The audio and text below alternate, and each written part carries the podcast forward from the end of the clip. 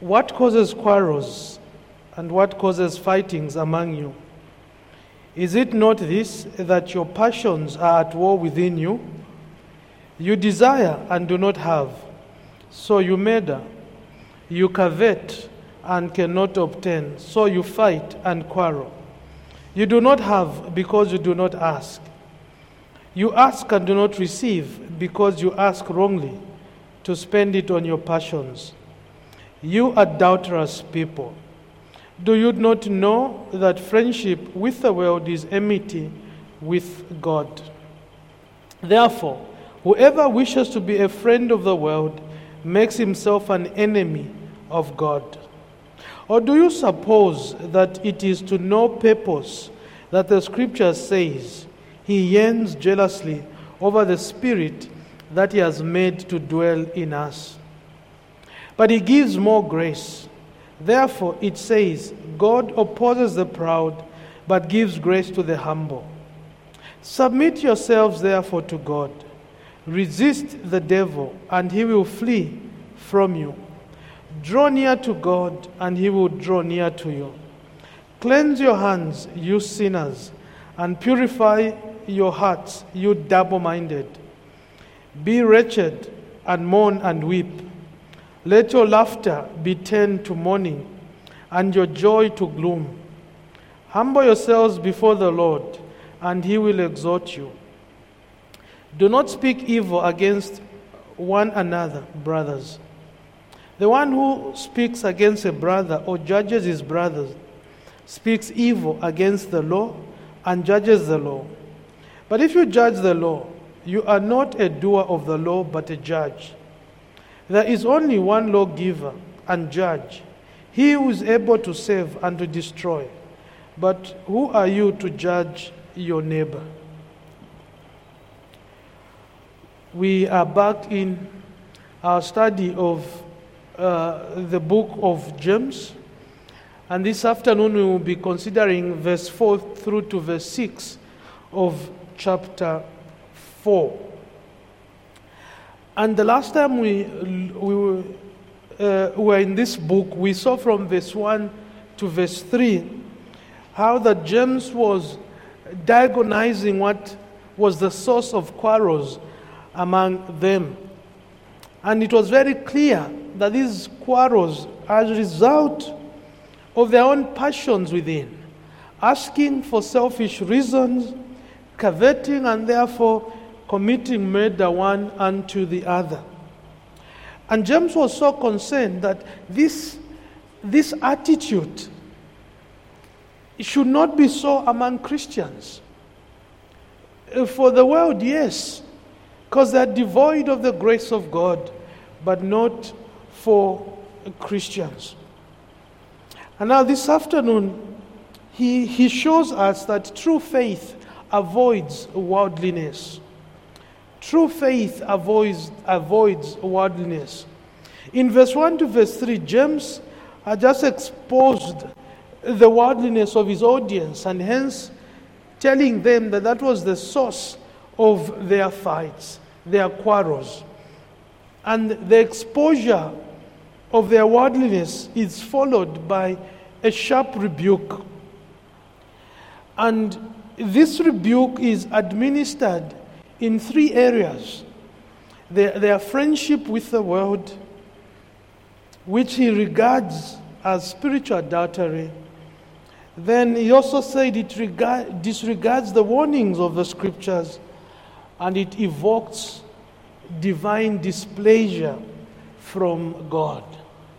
And this warning also is a warning to all of us uh, that if we say we are Christians and we are worldly, we, we, we, want to be like the people of the world or get involved in the affairs of the world just as the people of the world, we, we, we need to realize that, that this evokes displeasure from God.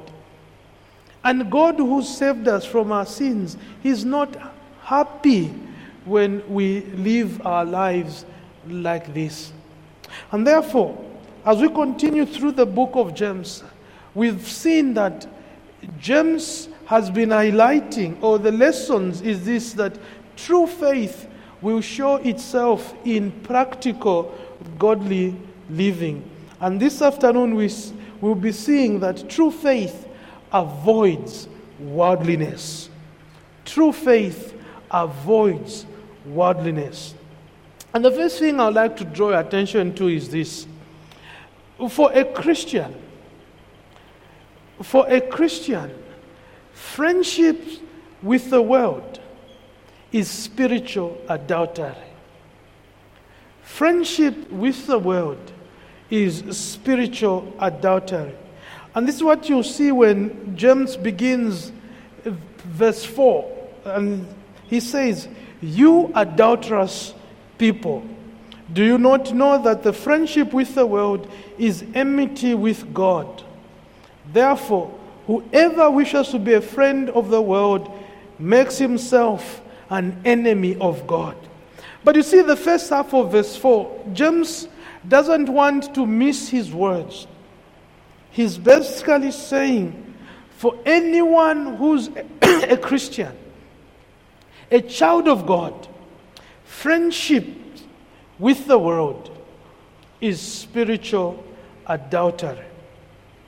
And James makes this declaration clear. He says, You adulterous people, do you not know that the friendship with the world is enmity with God? And, and, and you see, James, throughout his letter, has repeatedly ref- addressed his, his audience with tons of affections. When you read chapter 1, chapter 2, chapter 3, he will write to them as my dear beloved, my dear brothers, my dear brethren. And now in here in this particular verse, he doesn't just doesn't address them as my beloved brothers, but he writes to them as you, plural, or but also is saying to them, you adulterous. And this is to try and show how opposed he is to worldliness. His language vigorously objects their worldliness, and then hence this, this cutting categorization uh, of his audience as you adulterous people. Now, the words you adulterous people when you read the original language, they are in what is referred to as the feminine form. Uh, and, and so, the, the, the, the, literal translation into the English will not be you adulterous people, but you adulteress people. You adulteress people. And when you read the King James, after the King James would say, you adulteress and you adulterous people. Now, obviously, this translation is, is based, uh, like the King James translation, on a weak uh, manuscript that uh, obviously the translators were referring to, because when James uses the feminine, he's, he's not basically attacking females, as some commentators would say. And it's very interesting when you read commentators and they're trying to argue as why is it in the feminine? Is it that James was opposed to women? Or is it that James is simply addressing women and, and not the men? Uh, but really, what, what James is saying, and this is my conclusion, is that the feminine form is used in the original because of the very nature of the Old Testament figure of speech concerning the nation of Israel as a bride of Christ, as a bride of God, married to God. And you see that also the metaphor in the New Testament, where the church is referred to as the bride of Christ. And so you'll understand in James' mind when he writes in, his, in the original language and he, he puts it in the feminine form, he's basically looking at the church as the bride of Christ. And because the church is the bride of Christ, if the church is worldly, it is spiritual adultery. And therefore, it has nothing to do with James' dislike for females, but simply because of this picture that we see throughout the scriptures. And so, James was not addressing marital unfaithfulness, but spiritual unfaithfulness, and therefore showing that that is adultery. And so, for example, when you read in Isaiah chapter 54, Isaiah 54 and verse 5, you actually see what the Bible says For your husband is your maker, whose name is the Lord of hosts. That's Isaiah 54 and verse 5.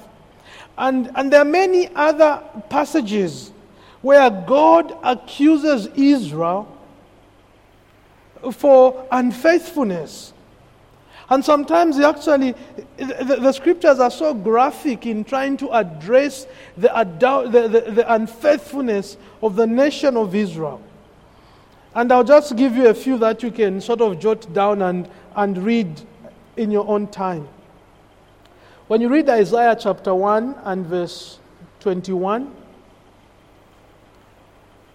Jeremiah chapter 3, actually, Jeremiah chapter 3, verse 1 to 20, Jeremiah chapter 13 and verse 27, Ezekiel uh, chapter 16, verse 35 through to verse 39, and then Ezekiel chapter 23, verse 1 to 49. So, Isaiah chapter 1, verse 21. Uh, did I give you Isaiah chapter 50, verse 1? I don't think I did that. Isaiah chapter 50, verse, verse 1, and then Isaiah, uh, Jeremiah chapter 3, verse 1 through to verse 20, Jeremiah chapter 13, verse 27, Ezekiel chapter 16, 35 to 39, and then Ezekiel 23, verse 1 to 49. And, uh, and you see in those passages where God He's bringing an accusation to the nation of Israel because of their unfaithfulness, and he's basically saying they have become unfaithful and therefore have committed spiritual adultery. And obviously, the most moving uh, account is that of Hosea or Hosea. Uh, when he was told to, to marry a prostitute, when you read the book of Hosea from chapter 1, chapter 2, and chapter 3. And and that's God highlighting his displeasure when his people are unfaithful. And you see this in the, in, in the life of Hosea, uh, where he, he, he was taught to marry Gomer was a prostitute. And the children born out of that, that relationship, it is believed, if you look even from the names, that those were not Hosea's, Hosea's children. And you read finally when Gomer now is put on the slave market and she's been disowned by the men she's been going out with. And God commands his servant Hosea to go back and pay for her, to buy her back, to take his wayward wife out of the slave market and restore her as his wife. And the New Testament also picks up the, on the theme of God as our husbands. Uh, the Apostle Paul talks about the relationship of the church and Christ as that of, like the, the relationship of the husband and the wife to the relationship of Christ and the church. And you also see that when you, when you read the book of Revelation, that the, the church is longing for the return of its bridegroom, the Lord Jesus Christ. And so, when James now speaks of, of, of this, you adulterous people, do you not know that friendship with the world is spiritual uh, enmity with God? He's basically saying that when we turn away from Christ and embrace the world, we are sinning against His great love the love that bought us out of the slave market of sin. And that's why the Apostle John contrasts the love of the world with the love of God. And his, his, John also tries to highlight, to, sh- to help us see that there cannot be a relationship between a Christian and the world. We've been bought from the slave market of sin, and our allegiance must be to one husband, the Lord Jesus Christ. If anyone loves the world, says John, the love of the Father is not in him. For all that is in the world, the lust of the flesh, and the lust of the eyes, and the pride of life, is not from the Father but is from the world. That is in 1 John chapter 2, verse 15 and 16. And this is the message. And that's why James is hard cutting to drive this home. And he says, You adulterous people, do you not know that friendship with the world is enmity with God. It's not like he's unloving, but he realized that the, the, issue at hand is important, that it must be communicated with the agency, with the firmness, and with the boldness it deserves.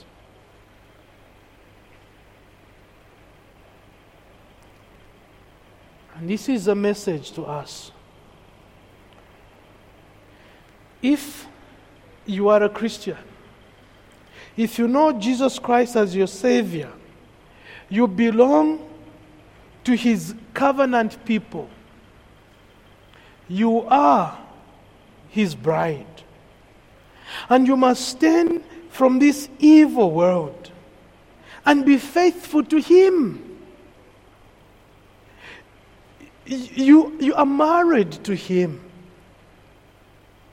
And when you become worldly, when the church become worldly, they are committing spiritual adultery. And this is a serious sin. Just as marital unfaithfulness is serious sin, even more so spiritual unfaithfulness. And, and, and, and we must wake up from this complacency as Christians.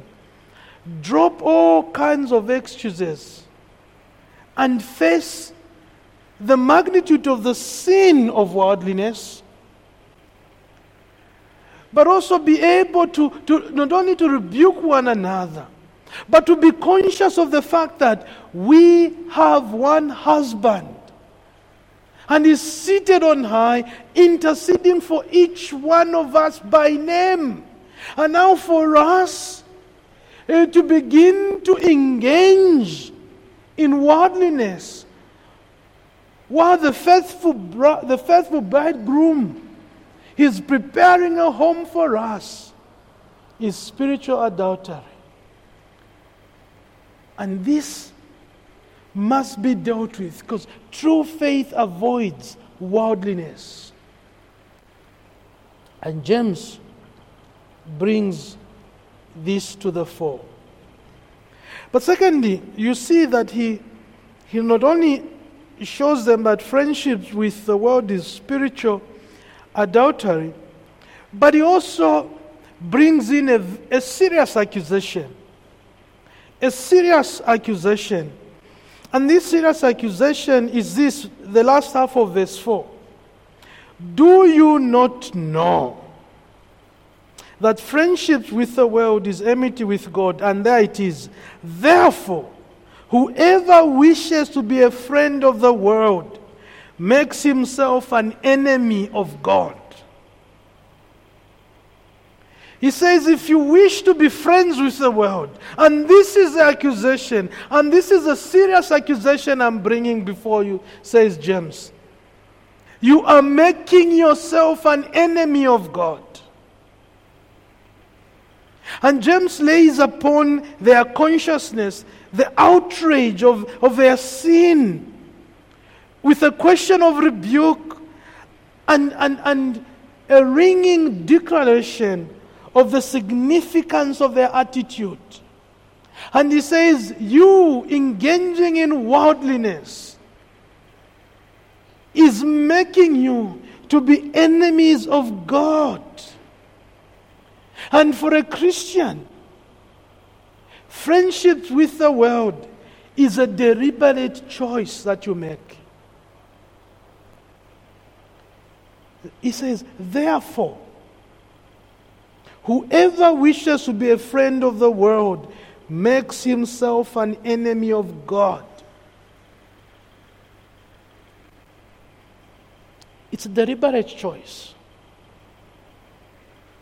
Because the, the idea of friendships, friendship highlights the idea of, of loving as well as being loved. And friendships with the world points out the, the true nature of a person who is deliberately seeking activities of the world. The, the, the noun friendship, philia, in the, in the original, only appears in, in the book of James. But of course, the, the, the New Testament has the kindred word uh, philos, which is common from it. And then you also have the, the, the word which comes from the, the, the verb phileo. But James is using the word philia, and it's, it still has the same ringing tones with philos or phileo, which means to love, to have affection for, but it also it can also mean to kiss. And to kiss as an indication of affection. And what James is saying is this that this friendship donates an, an attitude that is marked by kind regard and affection for the world. Friendship with the world makes the world as the object of your supreme affection. And this, James says, it's a deliberate choice. It's not like you simply just find yourself being friends with the world. No, it's because you are, you've slowly begun to develop affection for it. And you began to regard the world. And therefore, you reach the point where you now began to pursue the things of this world. And this is why James says, it makes you to be an enemy of God. Richard Wolff puts it this way, and I quote The world is human nature sacrificing the spiritual to the material, the future to the present, the unseen and the eternal to that which touches the senses and perishes with time. The world is a mighty flood of thoughts, feelings, princip- principles of action, conventional biasnesses, dislikes, attachments which have been gathering around human life for ages impregnating it, impelling it, molding it, and degrading it.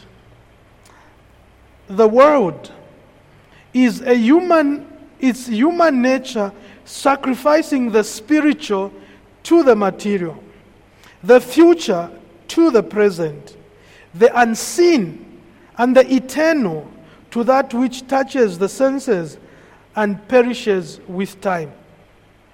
The world is a mighty flood of thoughts, feelings, principles of actions, conventional biasness, dislikes, attachments which have been gathering around human life for ages, impregnating it, impelling it, molding it, and degrading it. And the world, there, when James says friendship with the world, that's what he has in mind. The world stands for an, an organized system that hates and openly defies God and his son Jesus Christ. Uh, the world that James is saying we must not be friends with, it is this world that is an organized system that hates and defies God and his son and everything that God stands for. It is the world that want to have nothing to do with God. A world that wants to govern itself and yet dependent on God for support. A world that wants to live in God's world and yet want to get rid of the owner of the world. A world that wants to have everything eh, to do with eh, to be centered on, on themselves, their pleasures, their feelings, their wants, and yet when it fails to pursue those things, it goes back to the very God it does not want. A world where the desires of the flesh, the desires of the eyes, and the pride in possessions dominate the horizons of life. Worldliness is human activity without God. That's what Joel says. It's human activity without God. And James is saying anyone who's a friend with this system, this thinking, this, this these principles is definitely an enemy of God. Because God has saved you from sin. He's cut ties, your ties with the world. And yet you still want to go back to that very world. The world which you know has everything in opposition against your God. Can you imagine? Imagine a couple gets married or um, married, and then after some time, or let's say maybe after two or three years, the husband tells his wife, Well, I'm going out tonight with an old girlfriend of mine. But don't worry, I, I still love you. But I want to keep in touch with her as well. Can you imagine that?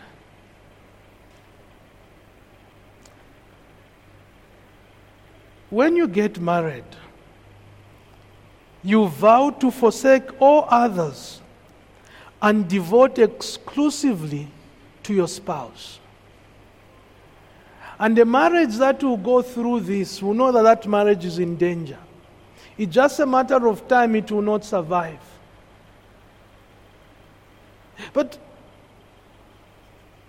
this is what the, the Bible says to us that we are married to Christ. When you come to, to Christ as, as your Lord and Savior, you say goodbye to the world.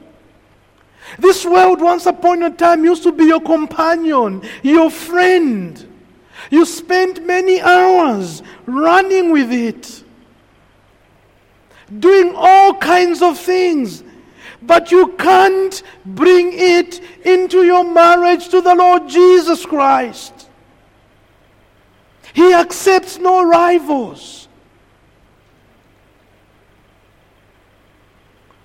You are either with Him exclusively Him. or you are with the world. And you are with, you are with the world. You are an enemy of God. And how frightening that you, for you to make yourself an enemy of God. Friendships with the world and friendships with God are mutually exclusive, they can't mix. Both the world and God are masters that desires to be saved. They are masters that cannot be saved on part time basis because they stand for different principles, different morals. They both demand complete allegiance. And this is why Christ said, You cannot serve both two masters at the same time. You love one and hate the other because these two masters are in opposite ends with principles that do not mix. God and the world are mutually exclusive. And friendship with the world means you are living to please yourself rather than God. You live to find pleasure in the things of this world than God. And James is saying, because of this, the definite claim is that you are an enemy of God. That's the logical conclusion. And this solemn fact is the logical consequence of your actions. You've given yourself to the world, and yet you still want to claim that you love God. John Piper puts it, points out, or puts it this way The Bible is not against us having pleasure. Rather, it is against us finding pleasure in the wrong things or in the wrong ways. Knowing God is the ultimate pleasure. End of quote. Knowing God is the ultimate pleasure. And the scriptures do remind us of this truth. When we read the Psalms, Psalm 100, rather Psalm 16, verse 11 says, You made known to me the path of life. In your presence there is fullness of joy. At your right hand are pleasures forevermore. That's Psalm 16, verse 11. Psalm 36, verse 7 to 9. How precious is your steadfast love, O God. The children of mankind take refuge in the shadow of your wings. They feast on the abundance of your house, and you give them drink from the river of your delights. For with you is the fountain of life. In your light do we see light. And there are many such verses that, that reminds us and points us that God is our ultimate pleasure. He is uh, it should be the supreme object of our affections as Christians. And we cannot love God and the world. And to love the world is to be enemies of God.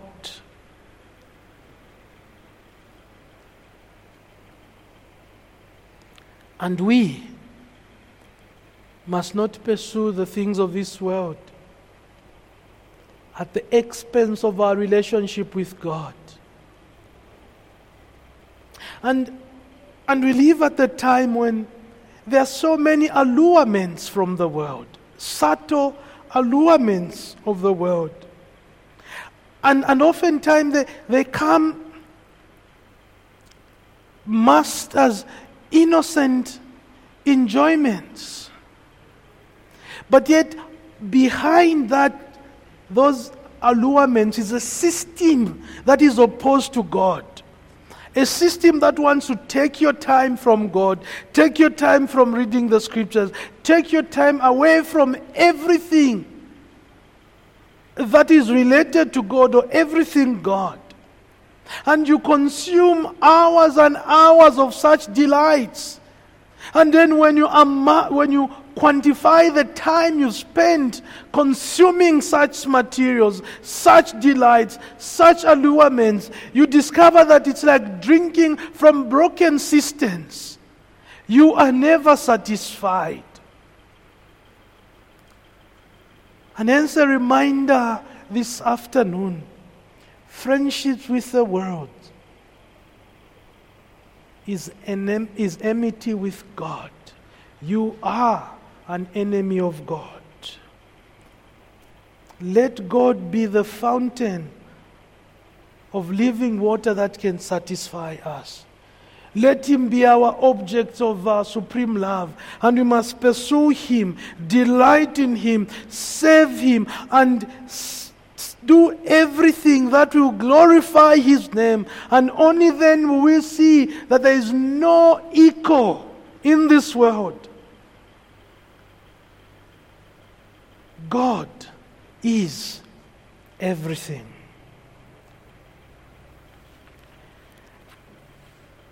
And then James ends with this searching acclamation. This searching acclamation or searching statement. He says, Or do you suppose it is to no purpose that the scripture says he yearns jealously over the spirit that he has made to dwell in us? That's verse 5.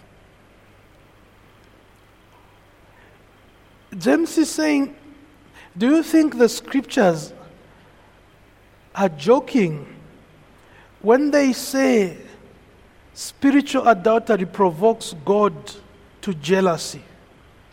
That's what he's saying. Do you suppose it is to no purpose that the scripture says he yearns jealously over the spirit that he has made to dwell in us? worldliness in, worldliness in Christians evokes God's adverse response. And James is saying the scriptures give us this authoritative message that God is moved to displeasure when his people engage or are sold to the things of this world. And, and verse 5 of James 4 on the surface appears to be a very easy verse, but it's, it, it, is, it, is, it is not as easy as it seems. It is one of the most difficult verses in, in James. And when I was trying to consult commentators here and there, they've also got different views that what should be the right reading of the verse? When it says, He yearns jealously over the Spirit that He has made to dwell in us. Is it God's Spirit? Is it your Spirit? And all the arguments can simply be summed up into two. The first view, which is the NIV and the King James, translates this verse that the Spirit which He has made to dwell in us lusts with envy. And in this sense, the verse is a warning against the tendency of the human fallen spirit towards the sin of envy. And those that are in favor of this view translate envy uh, as what the Spirit in us resonates with the displeasure of God when He looks at how, rather, when Christians are being worldly.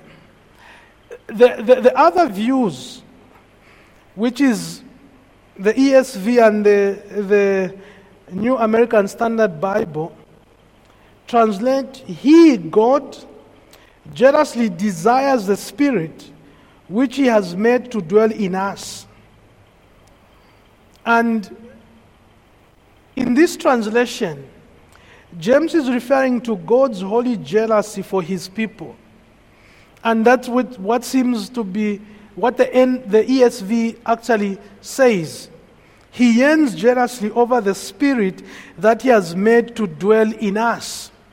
And so, really, the, bo- the point of what James is trying to address when you look at the context of the, the passage itself is the fact that when you follow his, th- his, his, his thought pattern, He's been addressing worldliness, the quarrels, and then he's trying to show them that spirit, that worldliness in Christians is spiritual adultery.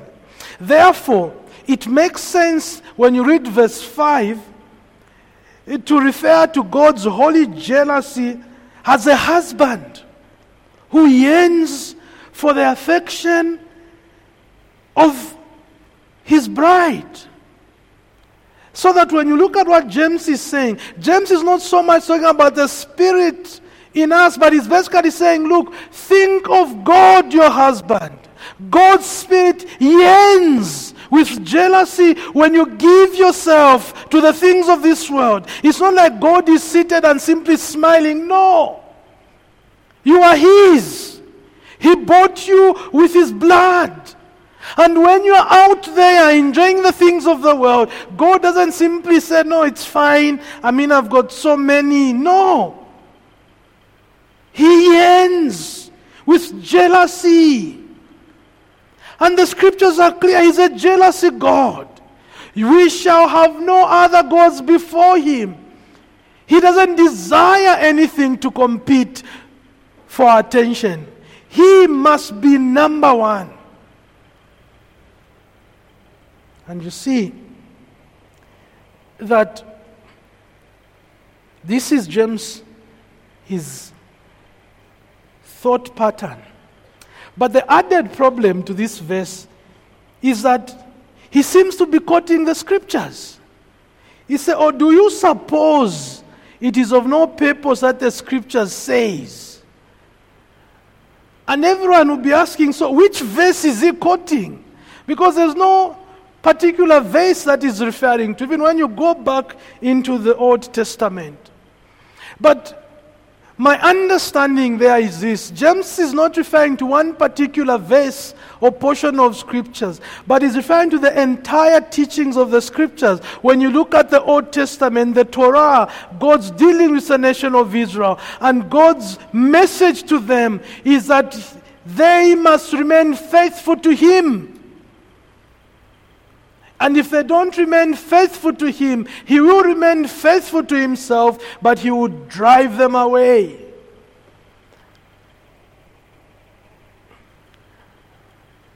And this even now points us to the fact that Jesus came in a place of us, we fail to be faithful to God. In fact, we continue to be unfaithful to God. But his beloved Son came into this world and lived a life in total obedience to his Father. He had the Father as his, his supreme object of his affection. He, his allegiance were with his Father. And he did everything that the Father wanted so that he can redeem us, a people that have been wayward, sold to the market, to the slave of, to the market of sin, living in sin, indulging in sin. When Christ came and paid the ransom price, he paid the price which made the Father to be satisfied. And in Christ, the Father is well pleased. And the Spirit reminds us every day that we are His children.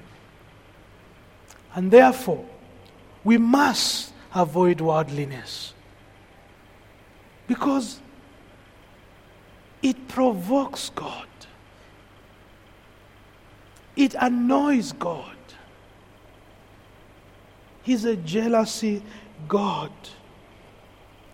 And hence, James tells us that when we are battling with worldliness, God gives us more grace.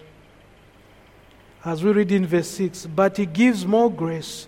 Therefore, it says, God opposes the proud, but give grace to the humble. And we need to search ourselves. If we belong to God, we will avoid worldliness.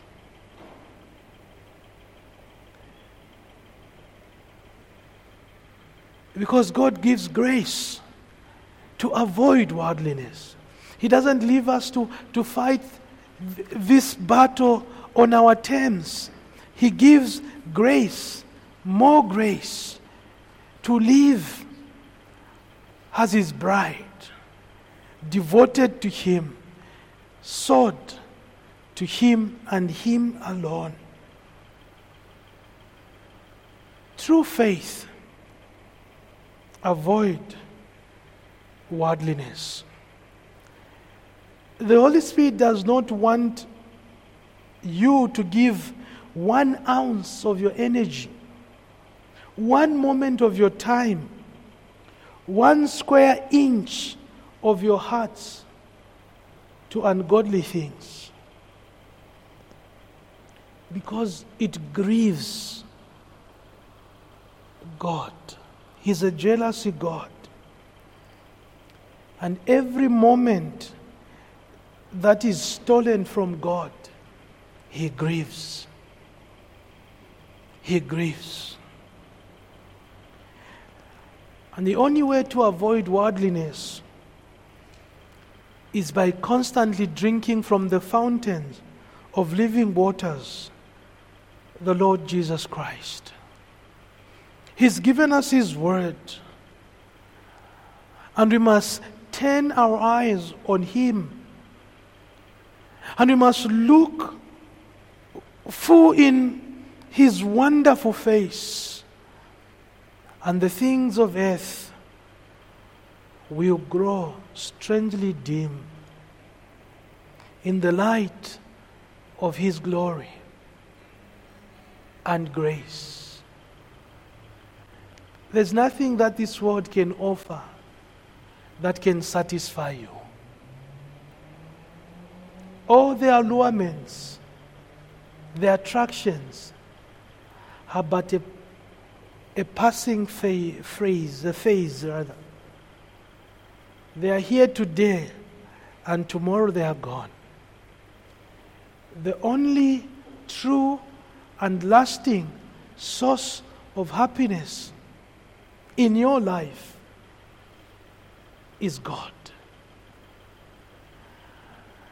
And as we sing our hymn in closing, it must be a prayer for all of us to be resolved no longer to linger, charmed by the world's delight, but things that are higher, things that are nobler. These are the things that we will pursue.